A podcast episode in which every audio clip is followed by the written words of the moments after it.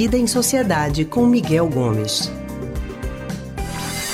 A gente continua falando sobre mais esse caso, né, de um aluno que entra com arma de fogo em uma escola e acaba atirando, né, em outras pessoas. Esse caso agora aconteceu na zona leste de São Paulo, tá? É, uma pessoa morreu, outras duas ficaram feridas. E para a polícia, o autor desse ataque é um aluno de 16 anos. Ele foi apreendido. A gente vai conversar agora com Miguel Gomes, que é psicólogo e psicanalista do Centro de Pesquisa em Psicanálise e Linguagem, CPPL. Miguel, muito boa tarde. Boa tarde, Anne. Boa tarde a todo mundo que está nos ouvindo.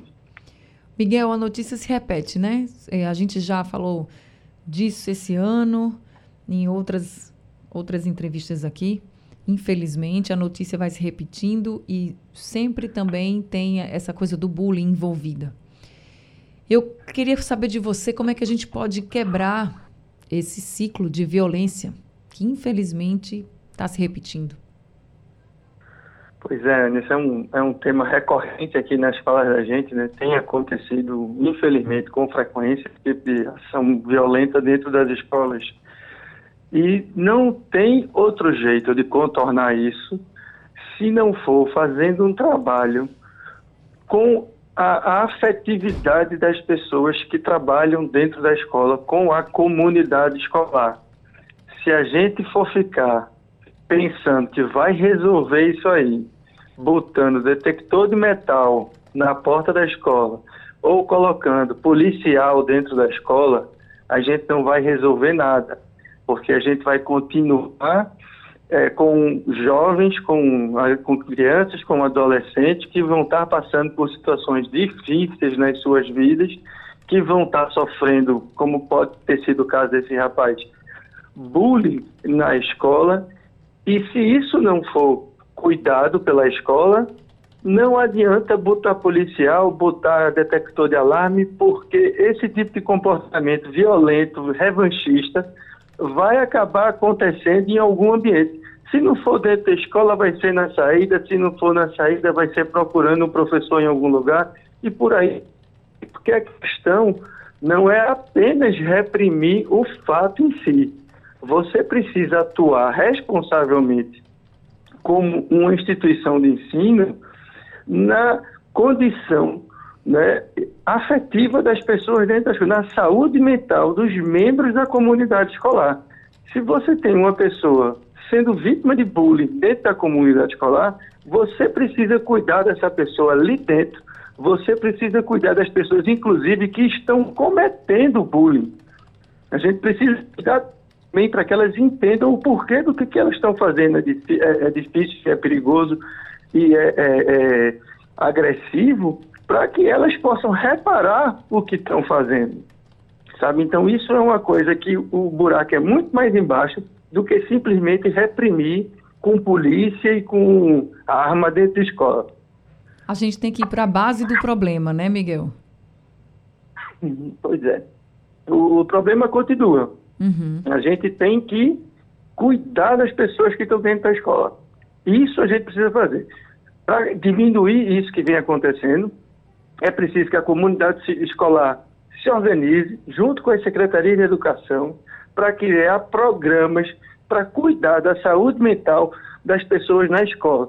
Enquanto a gente achar que a escola é só para o menino sair de casa e não ficar em casa, ou achar que a escola é só para aprender um bocado de conteúdo para fazer uma prova quando tiver com 17 anos, a gente pode correr o risco de estar tá produzindo esse tipo de efeito, esse tipo de situação em que a violência vai estar presente. A gente precisa mudar essa perspectiva dentro das escolas. A gente precisa cuidar dos estudantes, a gente precisa escutar o sofrimento dos estudantes para que a gente possa criar uma escola como um ambiente mais agradável e mais saudável para todo mundo.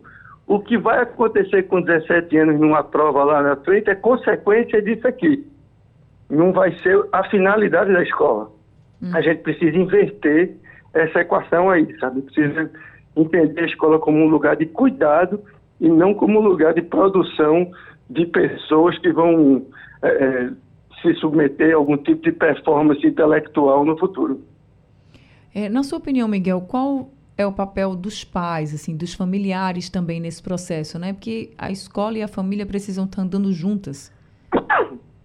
É, quando a gente fala de comunidade escolar, a gente fala não apenas de quem frequenta a escola, né, professores e alunos, mas toda a comunidade do entorno, vizinhança e os pais dos alunos e parentes dos alunos.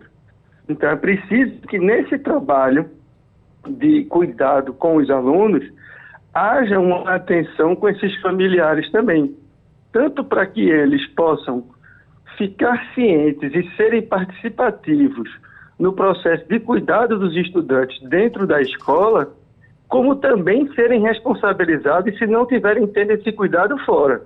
Né? A escola também tem esse papel. Né? Se a gente tem um, um pais que são displicentes, né, que são omissos em relação aos filhos, cabe à escola, por lei inclusive, apontar esse, esse tipo de situação para que isso não aconteça, né? para que os pais sejam responsabilizados pelos próprios filhos. E eles precisam participar dentro da escola para cuidar da saúde mental de todo mundo. Né? A gente uhum. vê como a escola hoje é um lugar de, de enlouquecimento, vamos botar isso entre as piadas, né? É, de enlouquecimento no sentido como é um lugar ruim para a saúde mental. A gente tem casos e mais casos de bullying que são retratados e alguns terminam com situações de violência, como parece ter sido o caso deles em Apopemba, e a gente tem os professores como sendo uma das profissões com pior qualidade de saúde mental que a gente tem. Então, veja, a gente precisa mexer nisso. Não adianta botar a polícia detector de metal se a gente não melhora a qualidade da saúde mental das pessoas que estão dentro da escola. Tá certo. A gente tem que realmente parar para pensar, para ver o que, é que pode ser feito, fazer já urgentemente, porque a situação não é brincadeira. A gente não está aqui falando de brincadeira, a gente está falando de algo muito sério e que já vem né, preocupando há muito tempo familiares, profissionais da educação e precisa também preocupar as autoridades na mesma proporção. Miguel, pois é. muito é. obrigada, viu, por conversar com a gente mais uma vez aqui no Rádio Livre. Pois é, eu agradeço, mas fica esse alerta. A gente precisa escutar o sofrimento dos alunos se a gente quiser transformar esse ambiente escolar. Senão, não adianta botar policial e detector de metal na porta, né? Um abraço para todo mundo e vamos ver uma semana mais leve para a é gente. É verdade, porque começou difícil, né, Miguel? Obrigada, viu? Pois é. Até semana que vem. Miguel Gomes, historiador, psicólogo e psicanalista do Centro de Pesquisa em Psicanálise e Linguagem, CPPL, falando aqui com a gente. E você pode sempre ouvir, tá? essa coluna que a gente tem aqui com Miguel, Vida e Sociedade, também o consultório do Rádio Livre, lá no nosso site radiojornal.com.br. Você também pode ouvir nos aplicativos de podcast Spotify, Google e Apple Podcast.